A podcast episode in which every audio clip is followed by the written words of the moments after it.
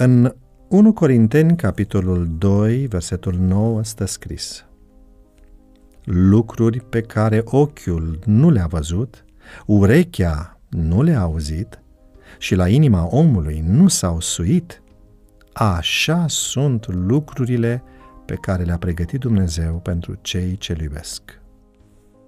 Versetul acesta se aplică în mod frecvent binecuvântărilor de care vor avea parte cei răscumpărați în ceruri noi și pe pământ nou. Și nu există îndoiala cu privire la faptul că din cauza limitelor cunoașterii omenești, omul nu este capabil să descrie cum vor fi lucrurile cerești. Dar contextul imediat al acestui text scris de Apostolul Pavel este legat și de prezent, de aici și acum – este legat de înțelegerea lucrării minunate pe care Dumnezeu o împlinește cu cei care decid să intre în atelierul laborator al Duhului Sfânt, să beneficieze de roadele Harului Său și de iubirea Sa, să se convertească și să aibă parte de schimbarea caracterului. Este minunea minunilor, dovada cea mai evidentă a puterii Duhului Sfânt în inimile oamenilor care pregătesc domnia slavei viitoare și trăiesc domnia Harului în prezent.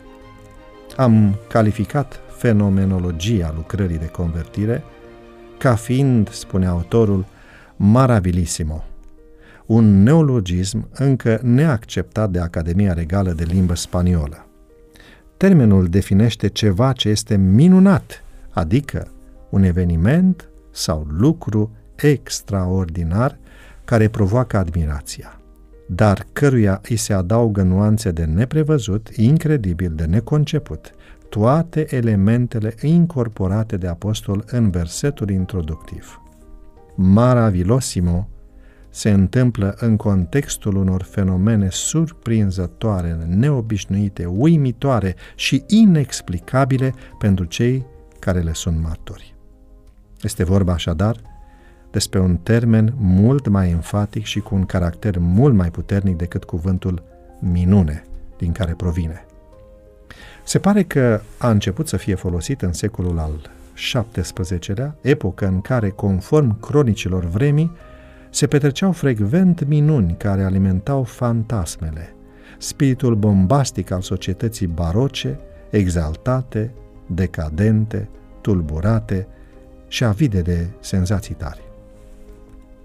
Frederic Godet afirmă, citez, prin alăturarea celor trei termeni, a vedea, a auzi și a se sui la inimă, Apostolul Pavel vrea să facă referire la cele trei mijloace de cunoaștere, vederea sau experiența imediată, auzul sau cunoașterea prin intermediul tradiției și inspirația inimii descoperirile propriei inteligențe.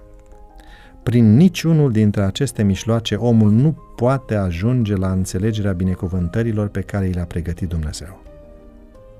Numai prin credință și iluminarea Duhului Sfânt vom fi capabili să putem pricepe împreună cu toți Sfinții, spune Apostolul, care sunt lărgimea, lungimea, adâncimea și înălțimea și să cunoaștem dragostea lui Hristos care întrece orice cunoștință ca să ajungem plin de toată plinătatea lui Dumnezeu. Efeseni 3, versetele 18 și 19.